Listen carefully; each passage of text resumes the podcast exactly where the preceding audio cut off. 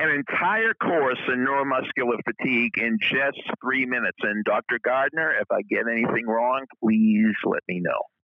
You've reached Success Hotline, message 11879. I'm Dr. Rob Gilbert, and today is day number 93 in the 98 day 8C challenge. And today's message is especially dedicated to all of our new callers from Oregon, all the educators from Oregon who started calling Success Hotline. He was born in 1866 and he died in 1933. He was the first boxer to beat the great John L. Sullivan. He was the first and only boxer to beat the great John L. Sullivan in 1892, and he became heavyweight champion of the world. His name? James J. Corbett, Gentleman Jim Corbett. And here's what he said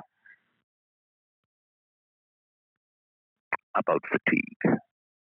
Because he thought a lot about this. What tires first, your body or your mind? What gets tired first, your feet or your head? Your arms or your brain? James J. Corbett. Fight one more round. When your feet are so tired they have to shuffle back to the center of the ring, fight one more round. When your arms are so tired that you can hardly lift your hands to come on guard, fight one more round.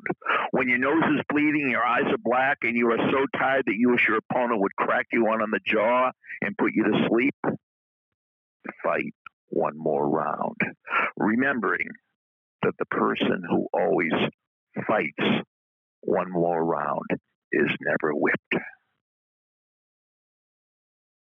I know you want to hear it again. Fight one more round. When your feet are so tired you have to shuffle back to the center of the ring, fight one more round.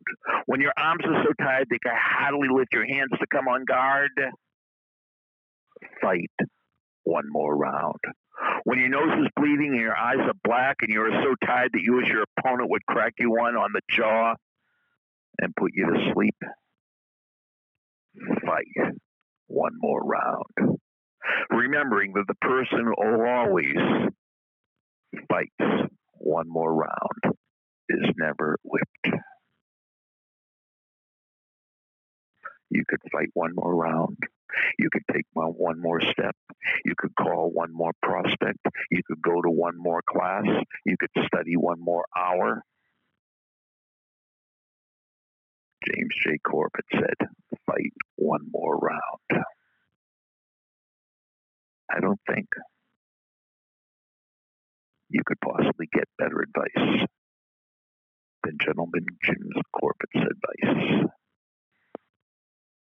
Let me hear your comments after the beep. You have a minute to speak to me, and here's the beep.